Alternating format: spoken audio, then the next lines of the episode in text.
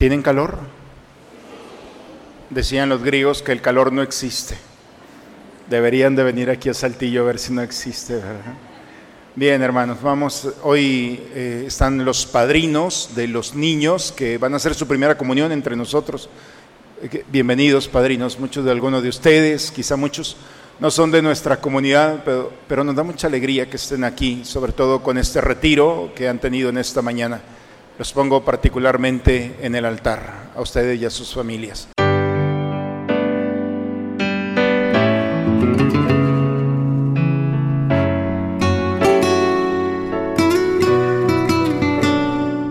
Bienvenidos a la Santa Misa. Los discípulos de Jesús se distinguen por vivir el amor fraterno. Cada cristiano reconoce a Dios en las necesidades de sus hermanos. Les doy un mandamiento nuevo, dice el Señor, que se amen los unos a los otros como yo los he amado.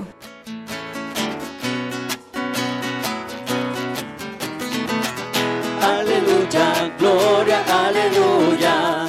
Aleluya, gloria, aleluya. Aleluya, gloria, aleluya. Aleluya, gloria. El Señor esté con ustedes, hermanos. Proclamación del Santo Evangelio según San Juan. Cuando Judas salió del cenáculo, Jesús dijo, Ahora ha sido glorificado el Hijo del Hombre y Dios ha sido glorificado en él. Si Dios ha sido glorificado en él, también Dios lo glorificará en sí mismo y pronto lo glorificará. Hijitos, todavía estaré un poco con ustedes. Les doy un mandamiento nuevo, que se amen los unos a los otros como yo los he amado. Y por este amor reconocerán todos que ustedes son mis discípulos. Palabra del Señor. ¿Por qué se conoce Saltillo? La gente que no es de Saltillo, ¿qué se presume de Saltillo? El membrillo, ya no hay, se acabó. Pero antes había mucho, ¿cierto? Hoy qué es? Pues el pan, la semita. Yo creo que todos los que vienen a Saltillo dicen, qué sabroso es este pan. Entre otras muchas cosas habrá el zarape. Eso es lo que le hace sentir a quienes viven en esta tierra que pueden aportar algo. Los de Arteaga dirán, bueno, pues la manzana es la mejor manzana del país. ¿Y tú qué es lo que tú presumes de ti mismo? Porque si podemos hablar de una ciudad, podemos hablar de un país, podemos hablar también de una persona, ¿qué es lo que te hace ser? ¿Cuál es tu peso, podemos llamarlo así? En hebreo se llama kadosh y kadosh significa el peso, eso que tú tienes y es lo más valioso. Por eso, para el pueblo de Israel, su kadosh era el arca de la alianza. Era lo que a, ellos los hacía sentir especiales, orgullosos. El arca de la alianza donde moraba la presencia de Dios. Los del Líbano presumían los cedros, los árboles de cedro. No hay cedro como el nuestro. Y cuando el kadosh se traduce al español, se le llama glorificar. Cuando alguien, ¿cuál es tu gloria? Porque la gloria no es el esplendor. La gloria, en el sentido bíblico, significa qué es lo que hay en el fondo de ti que es tu fuerza, tu peso, podemos, se traduce como el peso. ¿Qué es lo que puedes tú decir? ¿Qué es lo que te sostiene? Por eso el glorificar es tu valor, tu peso, tu fuerza. ¿Por qué empiezo con esto? Porque si nosotros entendemos esto, podemos entender la lectura del día de hoy. Vean cuántas veces cuando Judas se levanta de la última cena y se va, Jesús empieza a decir, ahora ha sido glorificado el Hijo de Dios. Glorificar no significa que va a resplandecer, sino ahora van a ver lo que es y lo que hay en mí que me sostiene, está, diciendo Jesús. ¿Qué es lo que sostiene a Jesús? El Padre. ¿Y cuál es la gloria del Padre? Su poder, su santidad. Por eso, Cuando Jesús dice, el que me ve a mí, ve al Padre. Significa que hay algo en mí que me sostiene, que me da peso, que me da fuerza, que me da valor. Y cuando Jesús empieza a hablar de esto, vean, este es el mejor momento para ver lo que hay de fondo, para ver lo que me sostiene. En ese contexto Jesús nos regala, les doy un mandamiento nuevo, que se amen los unos a los otros, como yo los he amado. Antiguamente en el libro de Levítico se decía, ama a tu prójimo como a ti mismo. La medida era uno mismo. Pero dice Jesús, no, la medida no vas a ser tú, la medida voy a ser yo. Así como yo te amo, en esa experiencia que no es un mandamiento, es un regalo, es una experiencia, es un don. Esa experiencia del amor de Dios, esa fuerza que hay en nosotros, que nos sostiene, que nos da la fuerza, que nos da el peso, que nos da la seguridad. Esa experiencia de Dios es la que tú tienes que compartir con aquellos que están a tu lado. Y por eso dice Jesús, a eso, en este amor, si ustedes viven este amor, será el signo por el que a ustedes los van a reconocer como mis discípulos. La experiencia no es aprenderse la Biblia, la experiencia no es vivir un rito, la experiencia del cristiano es vivir la experiencia de un peso cuando el cristiano puede decir mi peso, mi fortaleza, mi seguridad, lo que me hace valer, lo que me hace enfrentar la vida, es Cristo, es mi Dios. En la medida que el cristiano encuentra en su gloria, no la gloria de mi casa, de mi carro y de las cosas de este mundo, porque nos podemos quedar en ese nivel. Mi gloria, mi peso, mi valor, yo valgo por lo que tengo. No, el cristiano puede decir, mi valor es que estoy en el Señor y el Señor está en mí. Y esta experiencia de Dios me permite vivir un amor que este mundo no me va a ofrecer. Cuando somos sostenidos por esta gloria, cuando descubrimos que Dios está en nosotros, la primera lectura el día de hoy es muy bella. Pablo y Bernabé fueron a Listra, Iconio, Antioquía, atravesaron Pisidia, llegaron a Talia, es decir, yo, no puedo decir, bueno, y esas ciudades que no sé ni dónde están, que ya no ni existen, sí, ya no existen, pero, aquí hay un pero, en esas cinco ciudades que cruzaron, los rechazaron, los golpearon, los persiguieron, les hicieron la vida imposible. Ellos tenían que regresar nuevamente y podían regresar por otro camino, pero no, escogieron regresar por el mismo lugar donde los habían perseguido. Uno puede decir, bueno, es que estos no entienden, primeros cristianos, ya les gustó que los estén persiguiendo. No, el peso, la gloria que viven, que experimentan, les quita el miedo, el temor, la angustia, la oscuridad. No le tienen miedo a nada y los escenarios que parece que son sus enemigos se transforman en el mejor espacio para manifestar la gloria de Dios. A esos lugares le dicen, vean quién me sostiene, vean quién me dirige, vean quién es mi fortaleza. Por eso los cristianos sorprendían porque decían, ¿de dónde sacan la fuerza estos? No le tienen miedo a los escenarios que pueden ser una amenaza. Por eso es muy interesante que en este domingo nos permitamos descubrir que la gloria de Dios que hay en el cristiano es Cristo.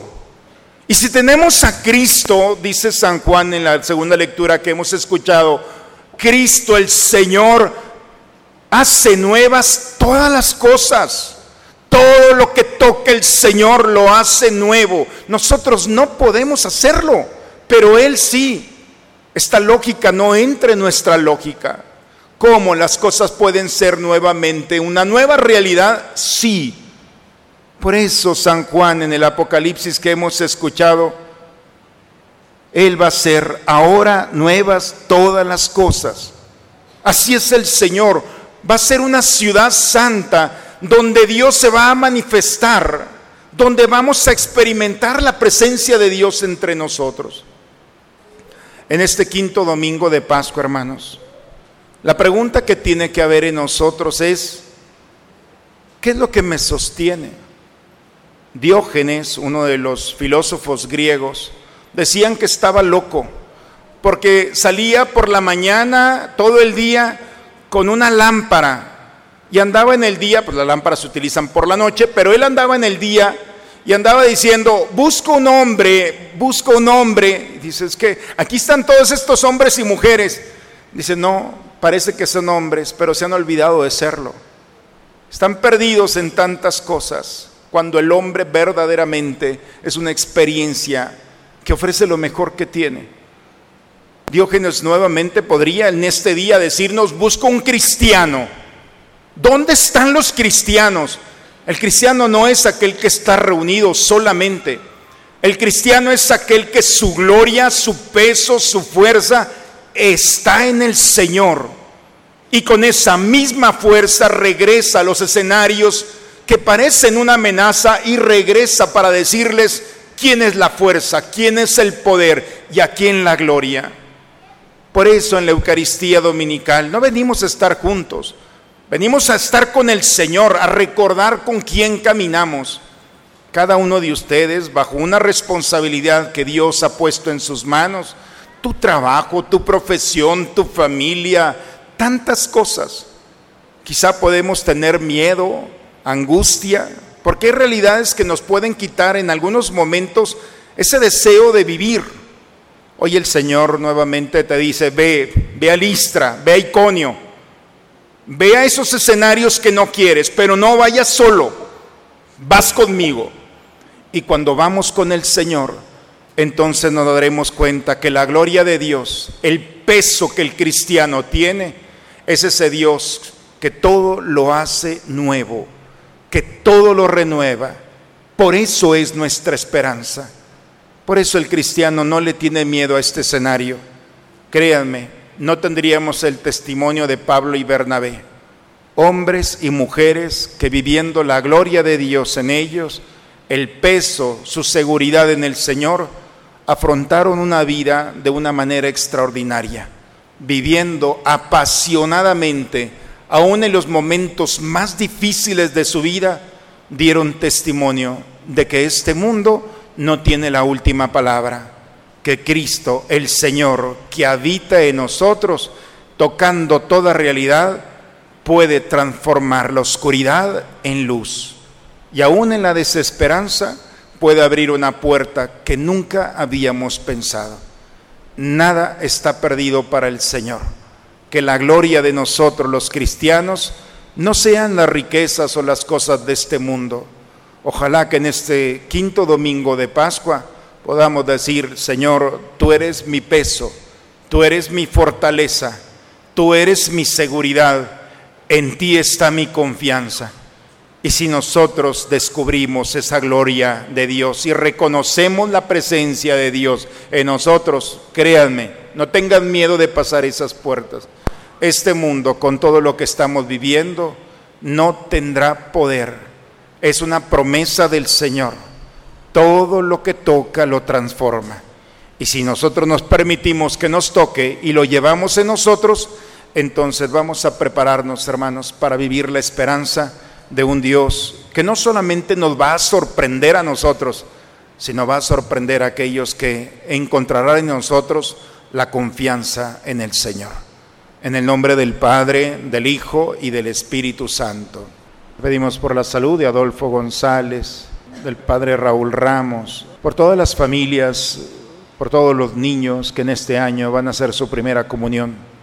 Concede, Señor, a estos hogares y a nuestra comunidad la gracia que aún sin pedirte, tú sabes que necesitamos. Padre, me pongo en tus manos, haz de mí lo que quieras, sea lo que sea, te doy las gracias.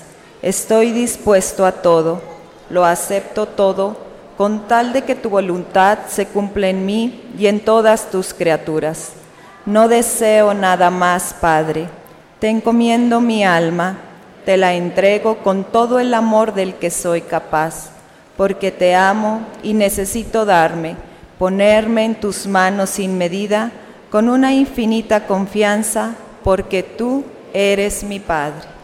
Señor, muéstrate benigno con tu pueblo, y ya que te dignaste alimentarlo con los misterios celestiales, hazlo pasar de su antigua condición de pecado a una vida nueva, por Cristo nuestro Señor. Hay dos avisos muy importantes para esta semana, hermanos. Este viernes 24 de mayo tendremos el desayuno mariano. Compra tu boleto en la oficina parroquial. Iniciamos este 21 de mayo el taller de fortalecimiento y renovación matrimonial. Más informes en nuestra página de Facebook. Gracias. Entonces, matrimonios, ¿están aquí? ¿Hay casados? Este martes empezamos el taller de ocho sesiones de matrimonio. Padrísimo. Todos los martes, son ocho martes de siete y media a nueve. Créanme, es una experiencia para los matrimonios padrísima. Ojalá se animen. Será de siete a nueve estos martes. El Señor esté con ustedes. La bendición de Dios Todopoderoso, Padre, Hijo y Espíritu Santo. Vayamos en paz, hermanos. La misa ha terminado.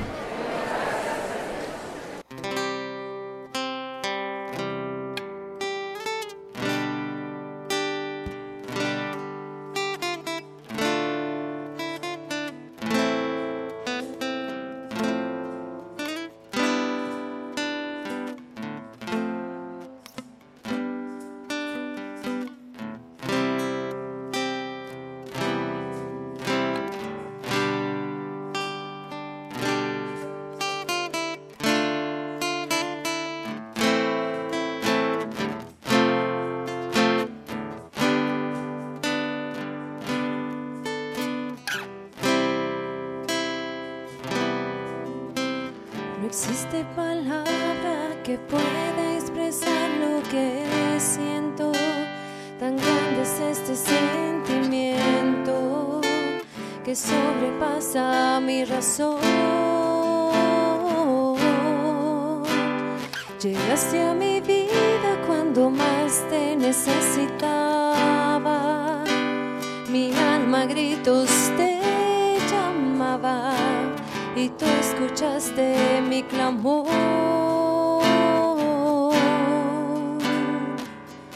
Hoy solo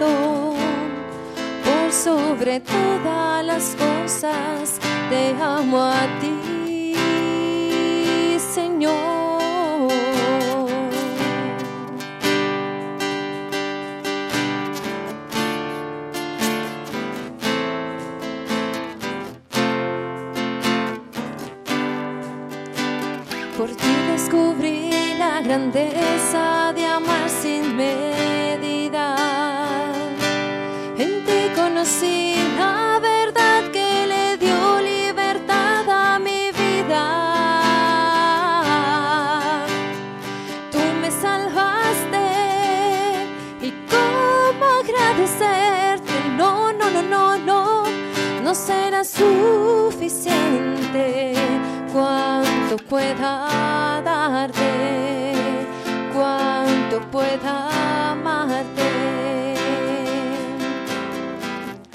Yo solo sé que te